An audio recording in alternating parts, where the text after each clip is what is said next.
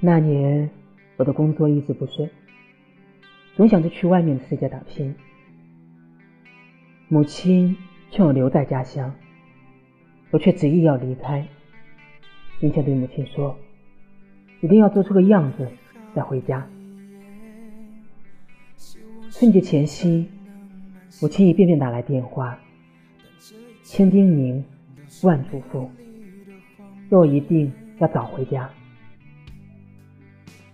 我用工作忙搪塞着，迟迟不愿回去。快到年底了，母亲急了，打电话冲我发火：丫头，因为离得远我就拿你没办法了，我告诉你，这次回来你哪也别想去了，老老实实在家待着，我已经让你舅舅给你找好了工作。我带着哭腔说：妈，我回家。猜得出来，母亲已经得知我在外面的不顺，所以让舅舅给我找了工作。坐上回家的列车，我感慨万千，车上都是回家过年的旅客，有些人看上去那么兴奋，衣锦还乡的样子。车上还有一些学生，他们笑着唱着，无忧无虑。学生们唱得并不伤感，我却盯着车窗外的风景泪水飞扬。离家乡越来越近了，熟悉的家乡风光出现在眼前，我想起母亲温暖的怀抱，想起父亲宽厚的笑容。记得有一天晚上，我和母亲聊天，聊了大半夜。母亲给我讲起小时候的事，母女俩非常开心，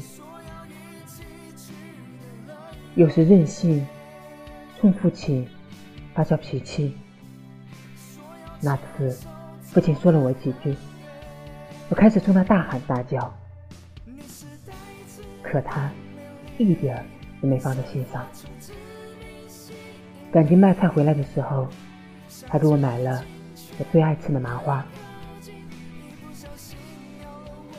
回家，家才是最栖息的地方。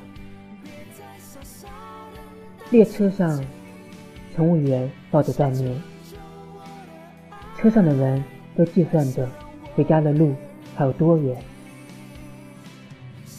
大家在一起说说笑笑，说异乡打拼的喜怒哀乐，说的更多的是家乡的人，家乡的事。忽然我听到一个熟悉的站名，那是家乡的名字啊！我的心里一暖，车上的几个学生异口同声地喊起来：“下一站，家！”我也在心里大声喊：“下一站，家！”回到家，父亲早已为我把火炕烧得暖暖的，母亲已经把我的房间收拾了好，还贴上了我喜欢的年画。终于回来了，我又回到了家的温暖的怀抱。